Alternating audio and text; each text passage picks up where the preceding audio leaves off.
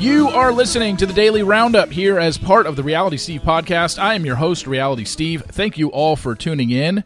Good show for you today. We got some stuff to go over in Bachelor World, some reality shows to go over, and then I'm going to talk a little sports. I know I always tease that, and I want to get to it, but we're definitely getting to it today. So we're going to talk a little Tom Brady, little concussions in the N F L, and then maybe even get into some baseball playoffs. But we will get to that momentarily. This podcast brought to you by Athletic Greens. It's time to reclaim your health and arm your immune system with convenient daily nutrition. It's just one scoop in a cup of water every day. That is it. No need for a million different supplements and pills to put in your body to look out for your health. To make it easy, Athletic Greens is going to give you a free one-year supply of immune-supporting vitamin D and five free travel packs with your first purchase. All you got to do is go to athletic greens dot com slash reality steve. And I will repeat this until I'm blue in the face. If you forget these codes or you forget promo codes and stuff like that, all you got to do is go to the episode description in whatever podcast form you listen to. Most of you listen on Apple Podcasts. I've seen the number. I think it's about eighty-six percent of you listen on Apple Podcasts. Just go to the episode description. All you have to do is touch the advertiser. It has, it's highlighted. You touch it, it brings you right to the landing page for all these, whether it's Athletic Greens or or Dame Products, anything like that. Um, First Leaf Wines, you just go to those pages. You, it'll bring you right to it if you click on the link on the episode description, mostly in Apple Podcasts, but it's also on Spotify as well and other podcast forums. All right, um, in a couple hours, I'll be releasing the Thursday podcast. No guests this week. Um We, I, I kind of had somebody, but it's not like they canceled on me, but they said they had to push it back, and it's like, okay.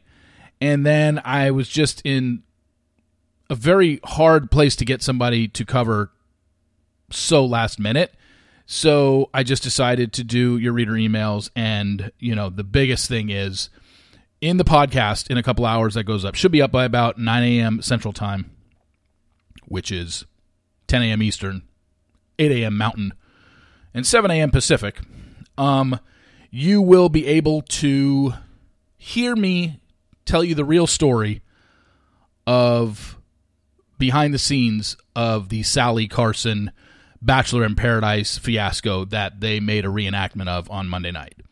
I know the full story, and I know you're going to say, like, well, isn't that kind of one-sided? Aren't you telling it from a, a side that is from, obviously, the contestant side? Well, yeah. It is coming uh, from that side, for sure. There's no denying that. However, do you know what the other side is? Production.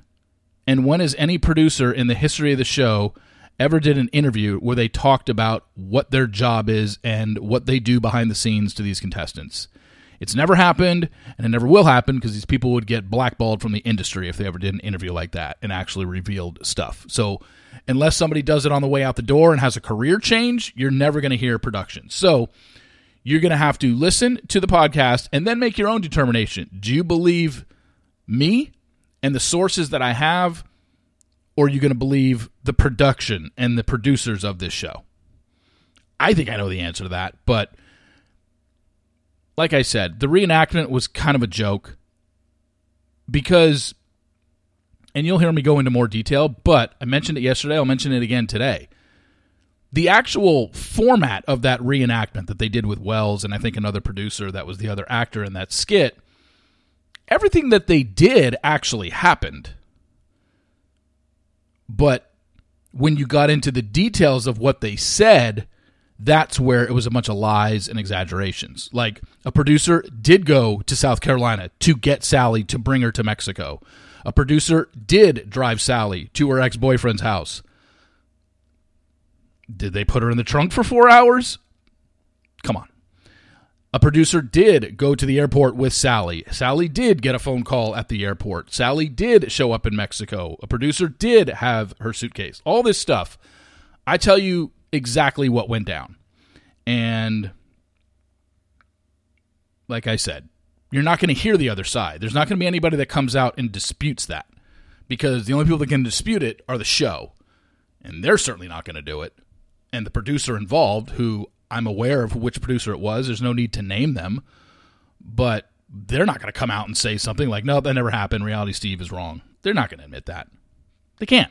They're never going to. They, they don't do that. They don't allow their producers to ever do an interview, because if they did, those producers would get exposed. Or I'm talking about a real interview. I mean, if they went on with, I don't know, somebody who kisses ass on all their podcasts, then yeah, a producer would probably just feed them what they want to hear. But you get a producer on an actual podcast that's not, I don't know, Bachelor affiliated or an ass-kissing pod- podcast, you would get the questions that everybody wants to know the answers to. Like, what do you do behind the scenes? How do you get stuff out of contestants? Have you ever said this to a contestant? Have you ever done this to a contestant? Have you ever withheld sleep from a contestant? Have you ever withheld food from a contestant to get them to say, like, even if you got a producer on and asked them those questions, they're not going to answer honestly. They're just not, because they'd be giving away the show's secrets. But that's what's great about people who have a platform, who don't have to worry about, you know, getting blackballed in the industry. I'll, it's the same, you know, shows I always talk about. Myself, Dave Neal, Game of Roses, She's All Batch. We're not getting paid by the show. We're not getting paid by N Z K Productions. But we have plenty of information. All of us. We've all heard the same things. We share stories. We hear these things. And when you hear it from people that were directly on certain seasons and they tell you things, you know, then you've got the other side. You've got your um, Bachelor happy hours, your clickbaits, you know, the Brian and Mike show that I'm blanking on the title of their show, the Nick Viles that, you know, will always side with production and blame contestants. You know, look, I've never said you can't blame a contestant for something they said or did on the show. Like, you still said it and you still did it. However, each situation is different. I will say that. Every situation is different. So you can't just put it all under one umbrella. But this Sally situation is a clear, just let's throw her under the bus and run her over five or six times, because none of that happened. And um, you'll hear that coming up in podcast number three oh seven, where it's just me doing reader emails. But the first reader email that I read is in regards to Sally, and I tell the whole Sally story. It's about ten minutes long. Bachelor Zach, um, rose ceremony number three was last night. Obviously, I don't know any thing about eliminations just yet. Um, I didn't bring it up yesterday in the daily roundup, so I'll bring it up now.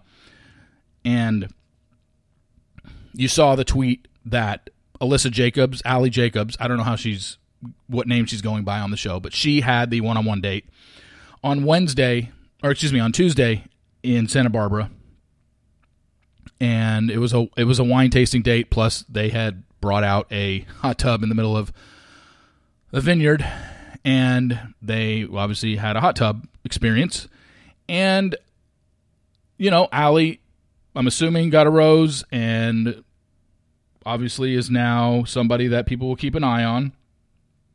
But what's weird is they've had three group dates. In, in episode two, after the first night, they did two group dates and one one-on-one. And for those two group dates, I know who was on every date.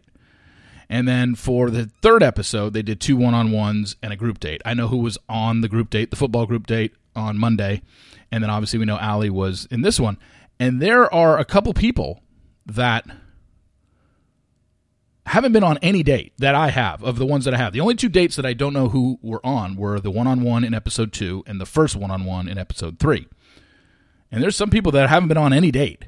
So they're either got cut the first night, got cut pre-show, or I guess it's possible they had one of the one-on-ones and had a week of no dates. That's a possibility too. So just trying to figure all that stuff out. But to have all your group date participants for all three group dates. So that's kind of helped me figure out some things. And then did you see my note on Tuesday night in regards to baseball and The Bachelor intersecting? So Aaron Judge of the Yankees obviously hit a sixty-second home run in Texas against the Rangers on Tuesday night. The guy who caught the ball, his name is Corey Yeomans. He is married to Bree Amaranthus, who was a first-night eliminatee on Ari Lyndike's season of The Bachelor. She is a former podcast guest. She is somebody that I have become acquaintances with over the years because she is doing media out here in Dallas. Now, her and Corey moved to Dallas, I believe, I want to say two or three years ago. I could be off, but they were always up in the Pacific Northwest. They have moved to Dallas. She is doing reporting for Cowboys, Mavericks. I've seen her at Mavericks games. We'll meet up when I see her there. We'll just, you know, say hi to each other. And then watching her Instagram stories on Tuesday night, she does a story on the ball, and Corey caught it. And just crazy.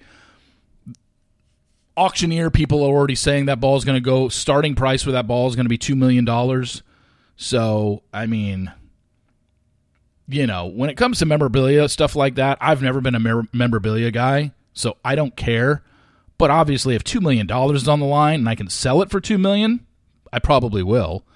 I probably would. I can't imagine that Corey's not going to sell that thing. Because if Aaron Judge wants the ball, he can pay whoever he wants. He's made a lot of money so far in his, well, I say a lot. He's going to be making a ton of money this offseason because he's a free agent. He's probably going to sign a four hundred fifty to five hundred million dollars contract. If he really wants his ball, he'll just go buy it from the auction. That, that buy it from Corey. Like, it's going to cost him, you know, they'll probably ask for a couple million as well. But, or they might give it to him. I don't know. But does it really matter when you're going to sign literally probably a five hundred million dollars contract this offseason? If he wants the ball, he can get it. Um, I got to believe, though, as a, you know, just a civilian that Corey and Bree are, who wouldn't want a nice little probably two million dollars, you know, bonus for just catching a baseball? You know, I, I get it that some people are like, oh, you should give him the ball. But come on. Every single one of you would probably sell that ball. So on Survivor last night, so three people get to go away, like, you know, at the end of the uh, immunity challenge and reward challenge, each tribe had to send somebody away from another tribe, and the three of them had that whole risk-reward island thing. And this goes to show, I watch every episode of Survivor, yet my memory sucks so bad, because we've already had this once. It already happened once earlier this season when three people had to go and do that risk-reward thing, and I couldn't for the life of me tell you who the three were. I know Gabler was one of them, and that was the only one I remember. I'd really have to sit and think and look at the faces, and I'd probably still get it wrong. So that's what I mean. Like, we've already seen this done this season, and I still don't even remember what three. And then, you know, those three get separated. They're like, oh, if we ever make the merge, we're we're a tight three. It's just like, it's just so funny. The three of them said it last night, and who knows if they're gonna. It was uh, it was Owen, it was Noel. And uh, I forgot the other uh, I forgot the other guy's name that went, but yeah, already forgot. So that's what I mean.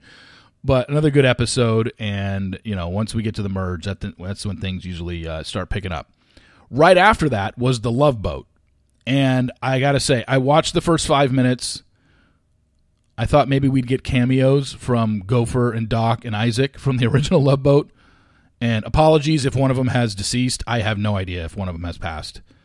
So if they are, my apologies for not looking that up beforehand.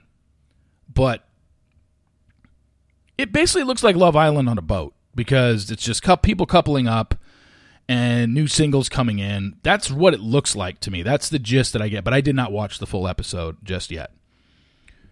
Another thing that I didn't watch last night was, I guess, the... I don't know what episode this is of the Kardashians' new season on Hulu. I think it's number season two or season three. Here's how you know the Kardashians dominate the absolute world of pop culture. So usually most entertainment sites, especially when it comes to the Kardashians, will have a recapper, and they'll recap the episode. Yet, as of right now, eleven eighteen Central Time, Wednesday night, I'm looking at Us Weekly's homepage. In the first four stories down the left-hand column that says latest news are all Kardashian-related, but they all happened in the episode that aired last night. So instead of someone just writing a recap and saying, you know, Kardashians recap and giving a, you know, a headline of, you know, something that happened in the episode, we literally have four different headlines. Here is what they are. Party. Kris Jenner spent over seven hundred dollars on weed gummies amid hip issues. That's the first story headline. The second story headline. Kanye texted Kim he'd rather go to jail than wear her orange Prada jumpsuit. Third story headline. Kim Kardashian acknowledges all of the hot girls Pete dated before her. Fourth headline. Kourtney Kardashian reveals weight is, quote, so into her, quote, thicker body. But then when you click the stories, which I did, within the first paragraph it says, on tonight's episode of The Kardashians, which airs Thursday, October sixth. And I'm like, wait a second, it's still the fifth where I am.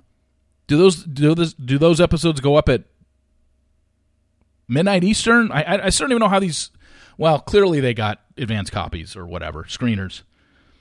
But I mean, they don't waste any time. They're literally up at at eleven thirty. I don't even know if it's on out here yet. It's been released out here yet because it says, like, just when I click on the uh, Kris Jenner spent over seven hundred dollars on weed gummies amid hip issues, it says, uh, I sleep in pain and it seems to get worse and worse and worse, the matriarch said in a confessional during Thursday, October sixth episode of The Kardashians. Well, it's still October fifth where I am. And right now, it's so there's only one time zone that has that it's October sixth in terms of in the United States. So I don't know. I'm totally, but see what I mean? They couldn't just have a Kardashian recapper. They literally have, they took four different things that happened in that episode and made four different headlines of it. Because why? Because they're the Kardashians and people eat that shit up. That's crazy to me. I have ne- I've never seen that many headlines coming from that. All right, I got some sports-related stuff. The first sports thing that I have... Oh, please don't tell me I deleted that email. Oh, no. Did I? Mm. Crap, I deleted the email. However, I did screenshot it and send it to my friends. So, let me pull up my phone real quick. Uh, where is it? Here it is. Uh, all right. Boy, my friends had a lot of... Oh, here it is. So I got an email. I get email stuff from all the time from like P R agencies that are just like promoting something and whatnot. And this one was from Bovada, which is an online gaming gambling site. With the news that Tom Brady and Giselle Bündchen are heading for a divorce, leading online sportsbook Bovada has released some odds on who the two A-listers will be dating next, included below for you to use freely in your coverage. Don't mind if I do. So they have the odds for who Tom Brady will date next. The lowest odds, Alessandra Ambrosio. She's a Victoria's Secret model, right? Plus eight hundred, meaning if you bet one hundred that sh- that's the next woman he dates, if you put one hundred dollars down and that's the next woman he dates, you get eight hundred back. Well, you get nine hundred back. You get your one hundred back plus eight hundred. Kendall Jenner. Plus one thousand. Isn't she with Devin Booker still? That's not happening, so I wouldn't bet that. Candace Swainpool, plus one thousand. Taylor Swift. um, Taylor Swift's been in a five-year relationship. She's plus twelve hundred. Another just horrible bet. Kim Kardashian. I mean, come on. Kim Kardashian, plus sixteen hundred. I don't think Tom is going to date Kim Kardashian. Gigi Hadid. Isn't she dating Leo now? She's plus sixteen hundred. Taylor Hill, no idea who that is. Adriana Lima, I know that's a, a model. Lindsey Vonn, plus twenty-five hundred. Naomi Osaka, the tennis player, plus twenty-five hundred. Jennifer Aniston, plus twenty-five hundred. Ariana Grande, plus twenty-five hundred. Those are the people listed that Tom Brady will date next. And, of course, they had to do Giselle, too. So who's the frontrunner to date Giselle next, according to Bovada? Bradley Cooper. Plus eight hundred. Brad Pitt, plus twelve hundred. Leo, plus sixteen hundred. Michael B. Jordan, plus sixteen hundred. Sergey Brin. Who the fuck is that? No idea. Lewis Hamilton. I know he's the F one racer. Isn't he with Nicole Scherzinger? Sir- Scherzinger? Yeah. Or they were. Maybe they've broken up. Zac Efron. John Boyega. Finn from Star Wars is going to date Giselle, Giselle Bündchen. Okay. Drake plus two thousand. Riz Ahmed plus two thousand. Harry Styles plus twenty-five hundred. Cristiano Ronaldo plus twenty-five hundred. So there's your odds for who those people are dating next. Probably none of those people are going to be the the right answer, to be honest with you. Um, I wanted to end with this topic because I brought it up earlier in the week, but then I didn't follow up on it. And that's the news came out, I think on Monday or Tuesday, the Miami Dolphins announced that Tua Tagovailoa will Tagovailoa. Good God, Steve. I hope you can speak. Tua Tagovailoa will be out this week. Yeah, no kidding. Out this week. Not only should he have not played in last Thursday's game, he shouldn't even have played in the second half of the game four days earlier against the Bills when he literally banged his head on the grass, got up, and fell down twice, and they called it a back injury. Like, and they've already fired the independent doctor who let him back on the field that Sunday, but my guess is Tua's going to be out about a month, because the Dolphins are going to be under so much heat, especially after that hit he took last Thursday night where his hands froze. That was not a good look at all. And yet, here's the Dolphins saying four days earlier, even though it was clear to every single person who owned a television set that Tua had a concussion, he had every single symptom that we saw just in watching him get up, stumble, fall down, get up, shake his head. That wasn't a back injury. We're not stupid. Somebody at the Dolphins, outside of this independent doctor that has already been fired, somebody at the Dolphins is getting fired for allowing him back on the field four days later. Hell, like I said, allowing him back on the field in the second half of that game was a joke. So then he gets another concussion this past Thursday. He's in concussion protocol. Two concussions in a span of four days? He ain't coming back anytime soon. I really don't think so. So I just, I mean, the N F L has got to do something. And they've already done some sort of change where now, because they know they totally screwed that one up, they have basically said, if you show signs like a stumbling or literally falling down, you are not allowed to come back in the game. But yet this past weekend, Tampa Bay Buccaneers tight end Cameron Brate got hit really hard, went to the sideline, clearly had the effects of a concussion, and went right back in. Now, he didn't play the he, ended, he didn't end up playing the rest of the second half, but he did go back in the game after getting hit. And it just they're really they're really dropping the ball on all of this. Like, it's the number one sport in the world. Every year, if you look at the top most watched television shows, the top seventy-five of them are football games. It dominates American television. Like, N F L is king. But they keep going down this road, they're going to find themselves in some serious lawsuits, and I think it's going to start turning fans away. I don't know when. It might be five years. It might be ten years. It might be fifteen years down the line that we find out that all these concussions are having. I mean, we've already seen it from some of the older players. People are dying, committing suicide because of head trauma. And It's just, it's it's scary to watch. And then you see Tua laying on the ground with his hands frozen in front of his face. You're just like, okay, somebody at the Dolphins is going to pay for this. You know, so that's my take on the concussions and how the N F L is handling it. Short answer, not well. So like I said, in a couple hours, your Thursday podcast will be up. It's reader emails. And in that will include the very first email I read is in regards to what the real behind-the-scenes story is about Sally Carson and what happened on her venture onto Bachelor in Paradise. You don't want to miss that, so that'll be up in a couple hours. Thank you all for tuning in. Really appreciate it. See you in a couple hours, and I'll be back with the Daily Roundup tomorrow. See ya!